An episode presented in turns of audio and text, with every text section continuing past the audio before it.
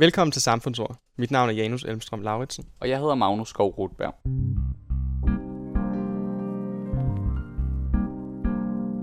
Sundhed har stået centralt på den politiske dagsorden i mange år, og under coronapandemien blev det for alvor tydeligt for de fleste, at enkelte individers individuelle sundhed ikke kun er noget, som vedrører dem selv, men også resten af samfundet. En sund stat har brug for sunde borgere. Derfor føres der sundhedspolitik. Sundhedspolitikken søger på sin side at skabe sunde borgere, og det gør den med udgangspunkt i en grundlæggende idé om sundhed. Og denne har varieret over tid, i takt med at samfundet har udviklet sig. Samfund og sundhed hænger sammen, men hvordan? Janus har talt med sociolog og lektor Inge Kryer Pedersen om sundhed set med samfundsvidenskabelige briller. Velkommen til, Inge. Vil du lægge ud med at kort og præsentere dig selv? Ja, jeg er Inge Kryer Pedersen, og jeg er lektor i sociologi med særlig henblik på sundhed ved Sociologisk Institut, Københavns Universitet. Og øh, der forsker jeg i lægfolks og professionel viden omkring øh, medicinske teknologier, men også bredere i forhold til sociale forandringer øh, i viden og praksis inden for sundhedsområdet. Og øh, jeg underviser på folkesundhedsvidenskab, det har jeg gjort siden 1999. Jeg var med til at planlægge uddannelsen, som startede der i bachelor- og, og kandidatuddannelsen i folkesundhedsvidenskab. Og der underviser jeg og vejleder i sociologiske fag på alle niveauer, lige fra bachelor-niveau til phd niveau Det gør jeg også på Sociologisk Institut. Mit forskningsprojekt lige nu, det handler om høreteknologi. Veluxfonden har støttet et projekt, hvor jeg er projektleder. Det har titlen Hvordan hører vi sammen? Og det handler om brugen af høreteknologi, især i skoler og på arbejde. Øh, altså i sociale større sammenhænge, hvor øh, folk med høretab har problemer med høreteknologien, som ellers er ganske raffineret og avanceret. Men der er nogle udfordringer i de sociale situationer, og det er det, vi undersøger i samarbejde med nogle praksisaktører, som Veluxfonden kalder dem.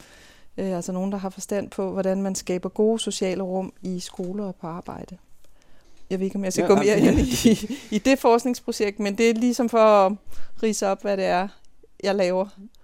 Dagens samfundsord er jo sundhed, så derfor så stiller vi det første spørgsmål hvad forstår vi ved sundhed? Først og fremmest, lad os sige, når vi siger sundhed øh, som et ord i den offentlige samtale. Ja, så er der mange vier på spil, hvis det sådan er i den offentlige samtale.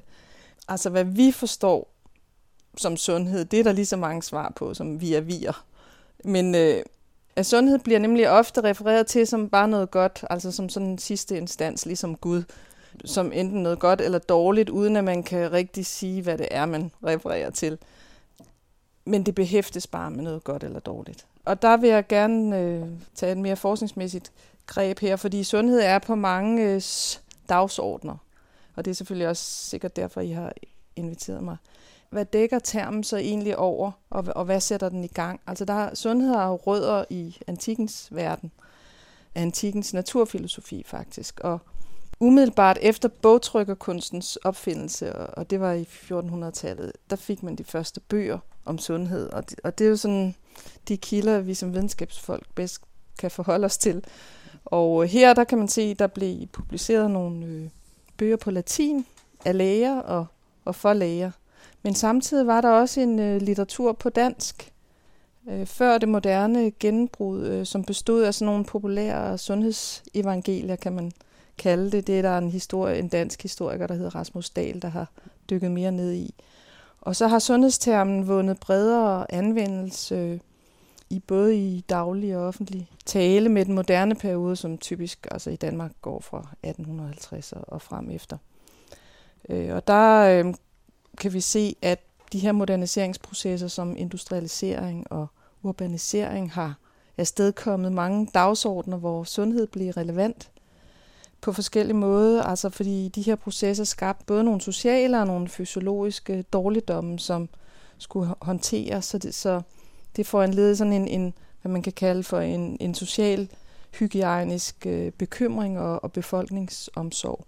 Det har idehistorikerne Lars Henrik Schmidt og Jens Erik Christensen ret godt beskrevet i, i deres bog om lys, luft og renlighed, hvor de kaster deres sociale analytiske blik på især øh, 1900-tallet øh, og sundhedens øh, videre historie der, hvor, hvor sundheden optræder som sådan en slags skyldsbevidsthed.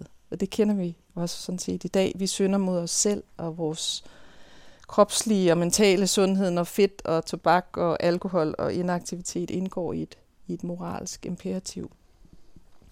Men i, i 1900-tallet, der knyttede sundhedstermen sig især til nogle institutioner, altså hospitaler selvfølgelig, og, og andre institutioner forbundet med sygdom og, og sundhed, og, og også til professionelles praksis og forskrifter omkring hygiejne og, og forebyggelse. Og der er en, en sådan omfattende biologisk, især lægevidenskabelig viden bygget op i det 20. århundrede, hvor øh, forskning og, og viden var meget bygget op omkring nogle, nogle sygdomme, og, men også noget, noget forebyggelse selvfølgelig, men især øh, behandling af sygdomme.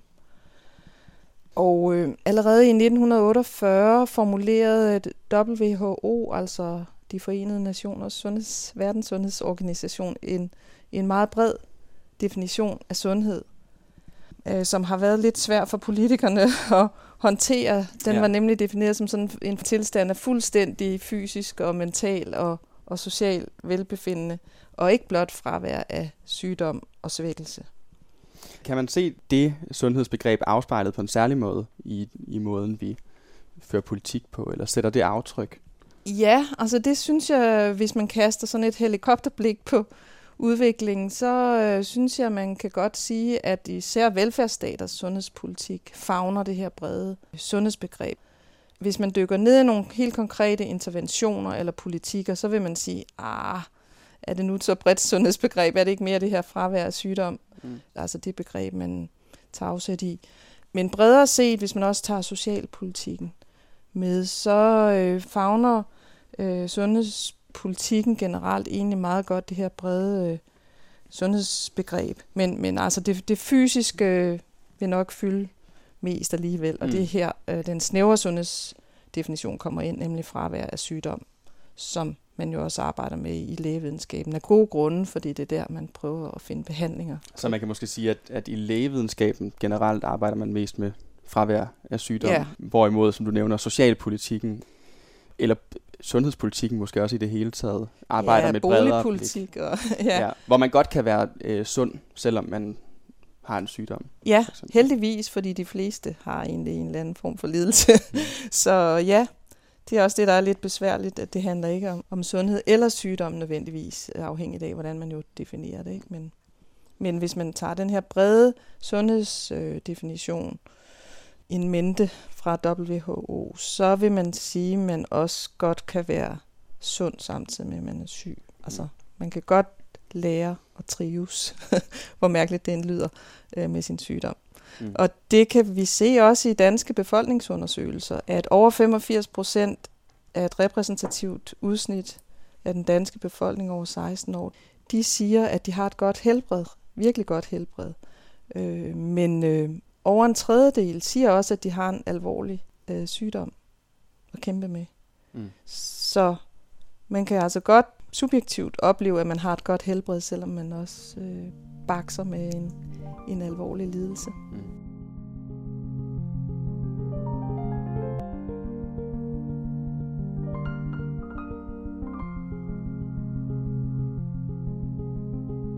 Sundhed er jo noget, de fleste nok vil henregne som et emne, der hører til hos sundhedseksperter, eller i sundhedsministerier, eller hos sundhedspersonale. Når vi ikke desto mindre har valgt at tage det som et samfundsord, øh, og i den forbindelse har inviteret en samfundsforsker i studiet, så er det jo fordi, at samfundsvidenskaben også har noget at sige om emnet. Og her inden for samfundsvidenskaben, og måske særligt sociologi, der taler man nogle gange om sociale patologier, med henvisning til, at samfundet kan føre til eller særlige former for samfund eller særlige former for struktur kan føre til individuel lidelse og sygdom. Som i andre ord kan samfundet være sygt. Et af de studier, man ofte nævner i den forbindelse, er den franske sociolog Durkheim's klassiske selvmordsstudie fra 1897. Hvad er det, der er så særligt der? Øh, hvad viser han, og hvad får det af betydning? Ja, det særlige øh, er, at han anskuer et ekstremt individualistisk privat fænomen, nemlig selvmord, som noget, der måske kan være samfundsskabt, eller få en led af nogle særlige træk i et samfund. Så han gør faktisk det, C. Wright Mills øh, senere har, har appelleret den gode sociolog til at gøre, forbinder individet øh, med samfundet. Altså bruger sin sociologiske fantasi eller sin sociologiske forestillingsevne, som jeg vil foretrække at oversætte C. Wright Mills bog. Han er amerikansk sociolog og har skrevet bogen The Sociological Imagination i 1959. Den bog den danner skole for mange sociologer, inklusive mig selv i dag, øh, hvor man prøver at se, om det, der måske kan føles som et privat problem, det også er et samfundsmæssigt anlæggende. Og det var det, Durkheim gjorde allerede for en del mere end 100 år siden. det gjorde han på et tidspunkt, hvor vi ikke havde sådan særlig systematiske folketællinger og sådan noget, så det var faktisk et ret øh, vanskeligt studie, han lavede. Han er også blevet kritiseret for måske ikke at have, have ordentligt belæg for sine undersøgelser, men øh, han sagde, at der er et, et vist antal selvmord, man må sige, øh, det kan ikke forklares socialt. Det er måske nogle individuelle problemer, der kan gøre, at folk begår selvmord. Men, men så prøvede han at undersøge, om der var nogle lande og regioner i lande, der overskred den her rate, som man kunne sige sådan var, var normal. Og det kunne han jagte, at der var nogle steder, hvor øh, der var mangel på social integration, hvor selvmordstallet var ekstremt meget højere end, end i, i andre områder, hvor man havde en, øh, han sammenlignede protestantiske miljøer med katolske miljøer. Hvad forstår man ved social inklusion her? Ja, at Eller man var en del af et fællesskab, og man ikke øh, var overladt til sig selv og sine egne problemer og skulle løse dem selv, men at man ligesom var en del af en kirke, en kirke sådan i meget, meget bred forstand, altså forstået som et socialt fællesskab der kunne han jagte, at øh, selvmordsraterne var mindre der. Og så raffinerede han sine analyser med forskellige former for selvmord, det skal jeg ikke underholde med her, men også forskellige former for social integration og social regulering eller mangel på samme, som kunne øge sandsynligheden for, at man begik selvmord, og at der altså således også var en sociologisk forklaring på, at man kunne begå visse former for selvmord. Mm. Og det har dannet skole i så høj grad, så det også øh, altså danner skole for sundhedsvidenskaber. Og måske ikke alle kender helt øh, i detaljer til hans studie, men det her med at se på de sociale forhold, det har man jo i den grad gjort i det århundrede, der kom efter Durkheim. Altså i, han levede fra 1858 til 1917, tror jeg det var. Så, så i det her 20. eller i det 20. århundrede havde man jo meget øh, blik for det, Lars Henrik Schmidt og Jens Erik Christensen også analyserer, altså social hygiejne, og at vores middellevetid er steget så gevaldigt meget i det århundrede. Det har ikke kun at gøre med opfindelsen af antibiotika. Det har, og andre rigtig gode lægevidenskabelige landvindinger, det har mest at gøre med de sociale forhold, altså boligforhold, hygiejne mm. osv. Øh. Og det er jo nogle sociale aspekter, som øh, Durkheim var med til at gøre opmærksom på. Så det han siger er, at både meget øh, omfattende forbindelser til samfundet, altså en høj grad af, af inklusion, kan man sige, og en meget, meget lav grad af forbindelse til samfundet, kunne føre til det, han kaldte for anomalier, ikke? hvor man så ja, altså enten begik selvmord, fordi man stod uden for samfundet, eller fordi man, man var for tæt bundet til Ja, det. man kunne nemlig også være for tæt bundet, det kender man i sektor videre, mm. der nærmest begår masse selvmord. Så ja, det var en meget øh, nuanceret analyse, taget tiden i betragtning, og han var den første sociolog overhovedet, der besad en professorstol i, i Paris, eller i verden altså i det hele taget. Men mm. Noget af det, man taler om i øjeblikket, det er, at der er brug for flere penge til psykiatrien. Og man har længe talt om, at vi har set en stigning i antallet af sygemeldinger. Der er flere, der går ned med stress og angst og depression og psykiske lidelser, som vi også har været inde på hvordan kan man forstå det fænomen, altså at vi bliver tilsyneladende syge i sindet i højere og højere grad? Kan man forstå det sociologisk? Altså er det, er det det, vi vil betegne som social patologi, eller er der andre sociale forklaringer eller sociologiske forklaringer? Altså en sygdom vil jeg ikke betegne som en so- social patologi. Altså jeg vil ikke sige, at øh, stress eller depression det er en social patologi. Altså, og der læner jeg mig op af Dirk Hames forståelse af, hvad social patologi er for noget. Fordi det er nogle sygelige træk. Altså han brugte rigtig mange metaforer fra biologien og sådan organismetænkning. Det er han også blevet kritiseret for. Men, men når han taler om patologier, så er det ikke sygdom sådan i, i øh, lægevidenskabelig diagnoseforstand. Så er det nogle sygelige træk i samfundet. Og det skal sociologer passe på med at forklare diagnoser ud fra. Jeg ved godt, der er nogen, der kalder depression for en social patologi, også sociologer desværre. Men det skal vi være meget ydmyge over for at gøre, fordi vi kender ikke øh, årsagerne til alle former for depression. Det kan godt være, at nogle former for depression er foranledet af nogle sygelige træk i samfundet, men det er rigtig svært at undersøge. Og det skal man i hvert fald gøre over tid, for rigtigt at kunne sige noget.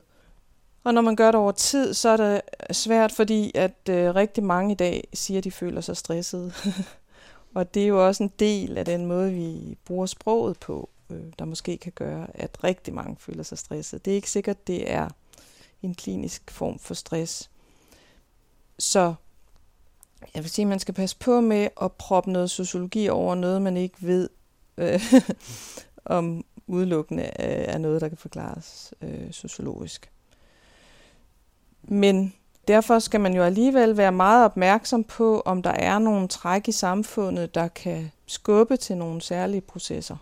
Altså for eksempel øh, kan man jo registrere, at, at der er mange, der melder i de her store befolkningsundersøgelser, og et stigende antal, især unge kvinder, der melder om mentale lidelser. Og kunne der ikke være noget, der pegede på, at det var samfund skabt i nogen grad, så om ikke fuldstændigt?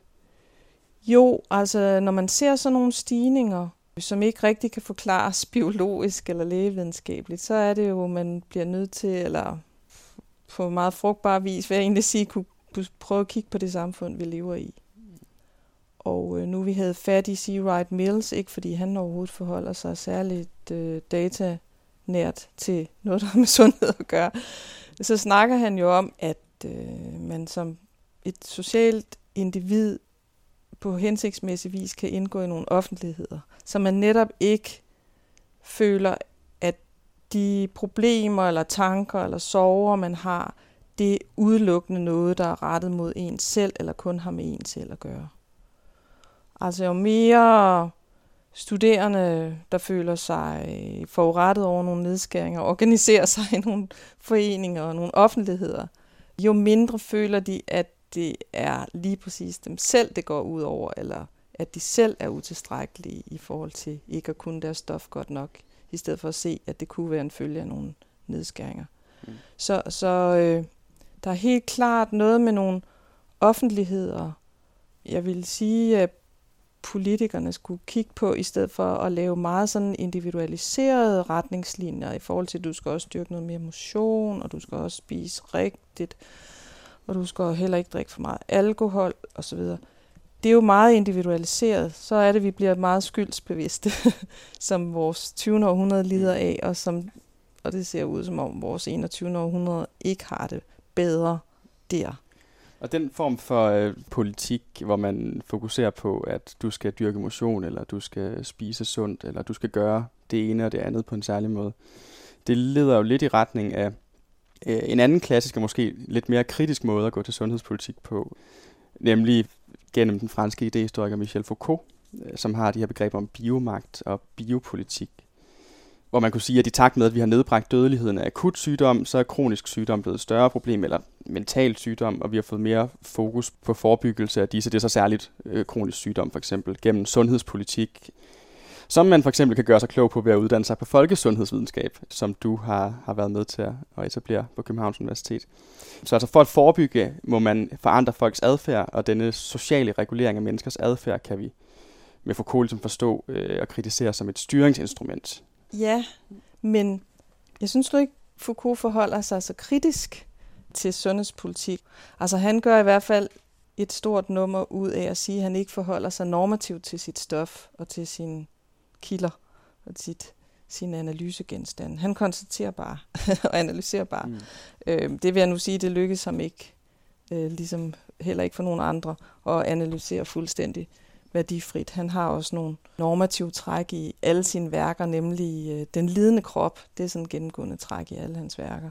Altså hans syn på kroppen indgår som en normativ værdimålstok, vil jeg sige. Så, så han er ikke fri for at være normativ. Men han slår fast, jeg vil sige, han mere end han kritiserer, at stater praktiserer biomagt.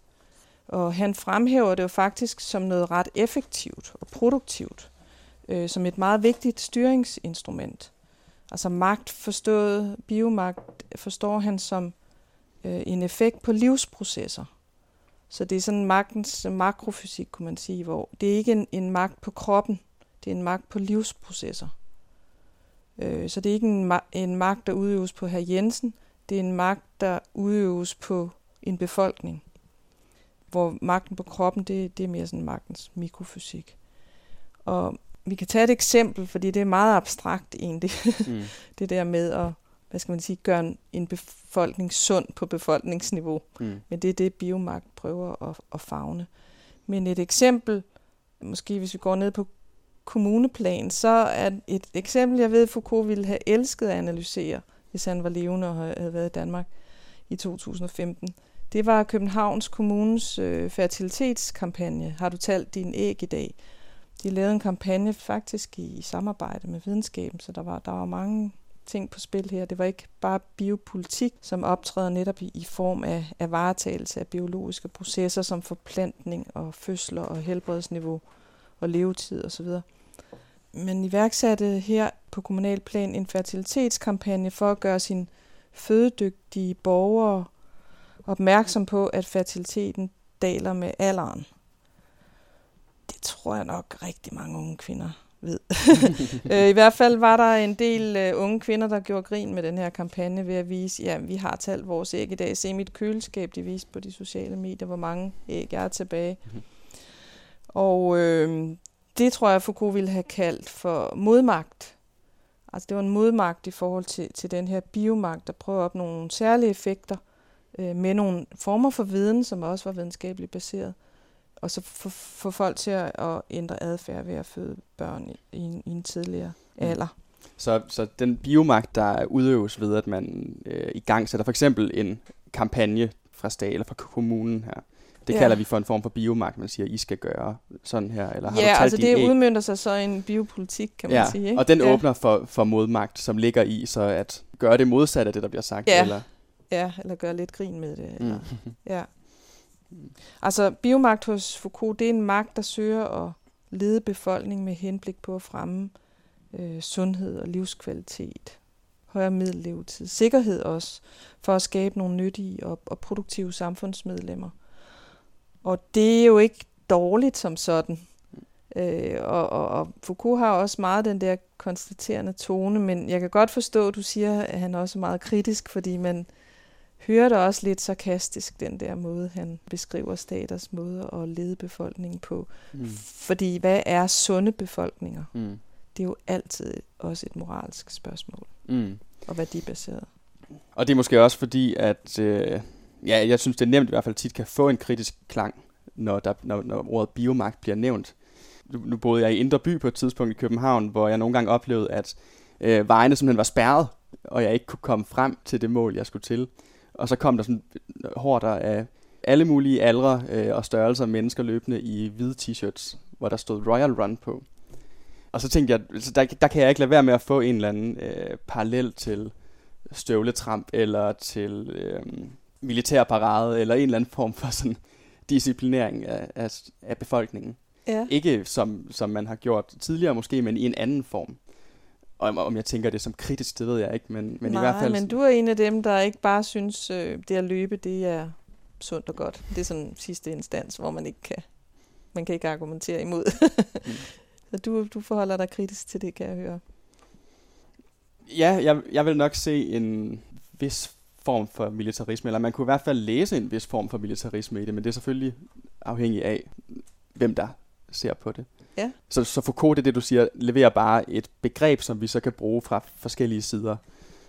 Ja, det synes jeg, han gør. Altså han definerer det jo, hvis, hvis jeg må bruge et, et citat fra ham selv, altså så definerer han det som biomagt til at omfatte alle de øh, mekanismer, gennem hvilke det, nu bruger jeg hans egen formulering, øh, der udgør menneskeartens grundlæggende biologiske træk, kan komme til at indgå i en politik, i en politisk strategi eller i en almen magtstrategi. Citat slut. og den her særlige øh, magtform, den, den omfatter så også nogle, både nogle vidensformer, men også nogle kommunikationsstrukturer. Royal Run, det lyder besnærende, ikke? Og, og subjektiveringsmåder i produktionen af liv, altså også hvordan vi identificerer os som maratonløbere, eller som dem, der helst vil sidde foran fjernsynet og spise slik. Det er sådan en meget abstrakt form for magt, som bliver også sådan et led i det, han også har beskrevet ved Panopticon. Altså at øh, man kan sige, sundhedspolitikken, sundhedsstyrelsen osv. Øh, hjælper os til at kaste et blik på os selv, og hjælper ved nogen nok sætte i anførselstegn. Men så vi ligesom kan se os selv lidt udefra, og, og i hvert fald være opmærksom på, at der er nok nogen, der kigger et eller andet sted, når jeg sidder her, sidder her og spiser slik. Men den form for biomagt, den er jo løsredet fra nogle menneskelige eksistenser, for der er ikke øh, nødvendigvis et overvågningsapparat i din fjernsynsstue eller ved din computer.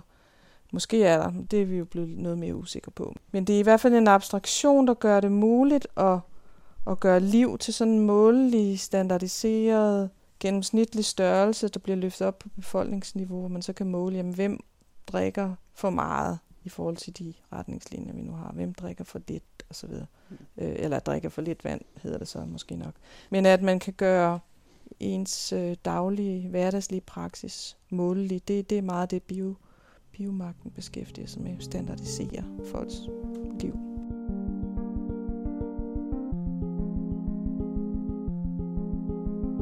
Nu har vi været omkring en række forskellige fortrinsvis teoretiske perspektiver på, hvad vi kan forstå ved begrebet sundhed. Øh, og måske vi skulle prøve at tage et hurtigt kig på, hvordan det rent faktisk står til med det, vi i hvert fald øh, de fleste af os forstår ved sundhed herhjemme. Og her har vores øh, statsminister jo været glad for at fremhæve, hvor godt vi i Danmark har klaret os igennem øh, den nok mest nærværende sundhedskrise, nemlig coronakrisen. Men hvis man kigger på sådan noget som øh, middellevetid, så er Danmark øh, relativt, for ikke at sige meget, lavt rangeret på den internationale middellevetidsliste. Eksempelvis lever vi tre år kortere end, end svenskerne, som vi ellers sammenligner os med.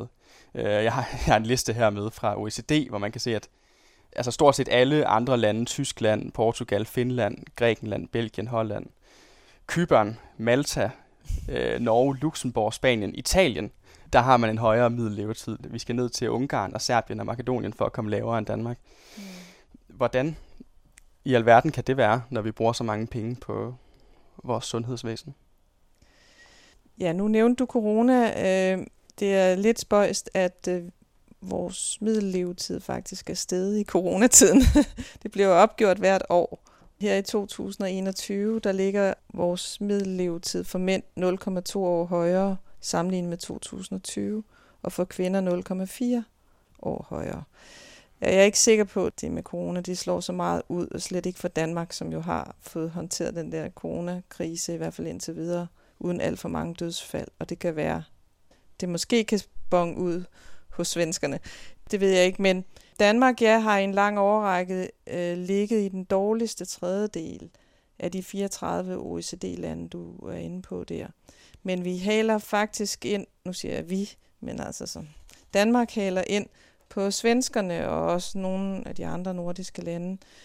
Det skyldes, at øh, for eksempel øh, kræft- og hjertepatienter lever længere, end de tidligere har gjort. Altså vi har trods alt fået ret godt fat i kræftbehandlingen. Øh, men mindre røg og druk har også en betydning, siger epidemiologerne i hvert fald. De fremhæver de forhold, jeg lige har nævnt her, som dem, der har størst betydning for både at Danmark halter bagefter lande, vi normalt sammenligner os med, eller vi normalt helst ikke vil sammenligne os med, øh, men også at vi er ved at indhente noget af det forsømte, fordi vi gør lidt mere ligesom de andre lande i forhold til de her områder. Så vi drikker og ryger mere end italienerne for eksempel? Jamen, det gør vi helt sikkert. Men øh, vi øh, gør det mindre, altså vi ryger mindre og drikker også mindre nu end for bare nogle år siden. Trods alt. Men stadigvæk, øh, det er rygningen, der er den store synder, også globalt set. Ifølge epidemiologerne i hvert fald. De, de prøver jo at isolere de her faktorer, selvom det er sikkert et konglomerat af alt muligt. Men øh, rygning er en af de allerhøjeste, øh, altså ligger allerhøjst næsten næsthøjst, eller sådan noget på den liste over sådan isolerede faktorer, man mener har betydning for sygelighed og, og dødelighed. Men altså en su- succeshistorie i Danmark er trods alt, at i år 1900, der var middellevetiden knap 53 år for mænd, og lidt mere end 56 år for kvinder. Og, og her i 2021, der er den 79,5 år for mænd og 83,6 år for kvinder. Og jeg skylder måske lytterne at sige, hvad middellevetid egentlig er for noget, for det er lidt besværligt. Middellevetiden i et kalenderår, for man opgiver dem per kalenderår, det er det gennemsnitlige antal år, en gruppe nyfødte vil leve, hvis de resten af deres liv bliver udsat for de aldersspecifikke dødsrater, man har observeret i den givende periode. Så det er jo altså et estimat i forhold til, til fremtidige antal leveår. Så hvis man gør meget mere, end man gør nu, for at højne levealderen, så bliver middellevetiden jo også kontinuerligt højere. Mm. Så Men vi... den reelle levetid kender vi jo af god grund ikke mm. i forhold til, til så det, der er levende. så det, det du siger, det er, at vores sundhedspolitik øh, og alle de initiativer, man tager, gør, at vi henter lidt ind på de lande, vi gerne vil sammenligne os med.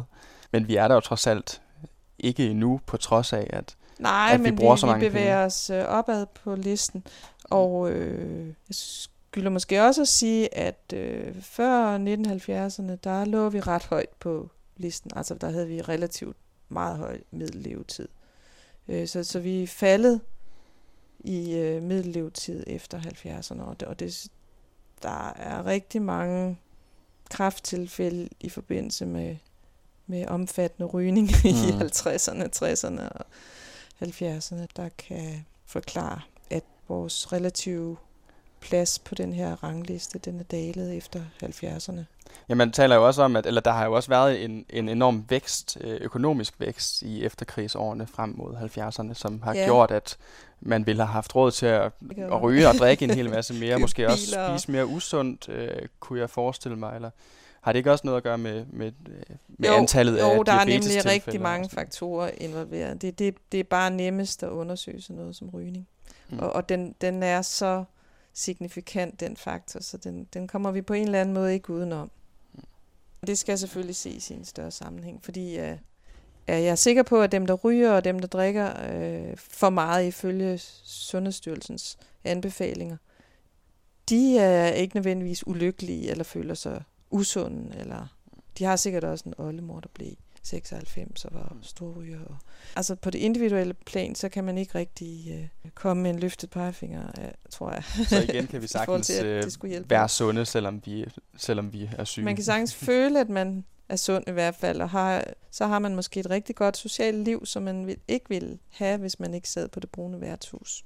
Så der er mange aspekter, man skal se på, når man og ikke bare nogle enkelte faktorer, mm. når man snakker om en sund befolkning. Fra, øh, fra år 2000 til 2017, der er de offentlige sundhedsudgifter i Danmark steget med hele 46 procent i faste priser. Det er markant mere end de samlede offentlige udgifter, som er steget med 15 procent i perioden. Mm. Men hvordan kan det være, at vi bruger så mange penge på sundhed? Øh, er vi blevet dårligere til at acceptere sygdom som en del af livet, eller hvordan skal vi forstå, at vi tilsyneladende prioriterer en stadig større del af vores budget på det? Ja, altså det, det er et svar, vi er blevet, blevet dårligere til at acceptere, at vi skal dø af en sygdom. Og, men det, det er kun et svar ud af utallige. Øh, men øh, det betyder selvfølgelig også noget øh, vælgermæssigt, altså for politikerne. Det giver ikke en stor vælgertilslutning, hvis man ikke øh, arbejder meget for et øh, effektivt sundhedsvæsen.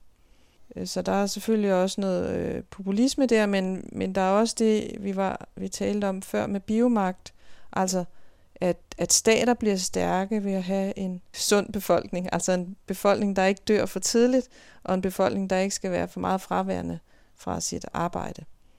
Så det er en rigtig god investering. Altså det sætter arbejdsgiverne også rigtig stor pris på, at vi har et effektivt sundhedsvæsen. Øh, for ellers så har man ikke en effektiv arbejdsstyrke. Så der, der er rigtig mange øh, gode grunde til, ikke kun populistiske grunde til, at at vi bruger mange øh, skattepenge på sundhedsområdet, men det er også øh, med til at skabe en, et øh, effektivt kørende samfund. Vi har en gammel øh, talemåde om en sund sjæl i et sundt læme, og det var også noget, man talte om i hvert fald i starten af, af forrige århundrede i høj grad, som siger noget om, at åndelig og læmelig sundhed på en måde hænger sammen. Øh, I dag er der måske snarere tale om sunde kroppe, men syge sjæle, særligt blandt de unge i hvert fald.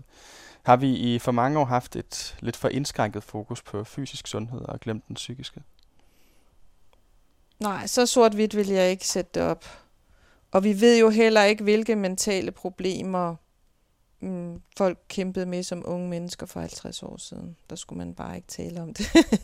så det er meget svært at sætte det sådan derop.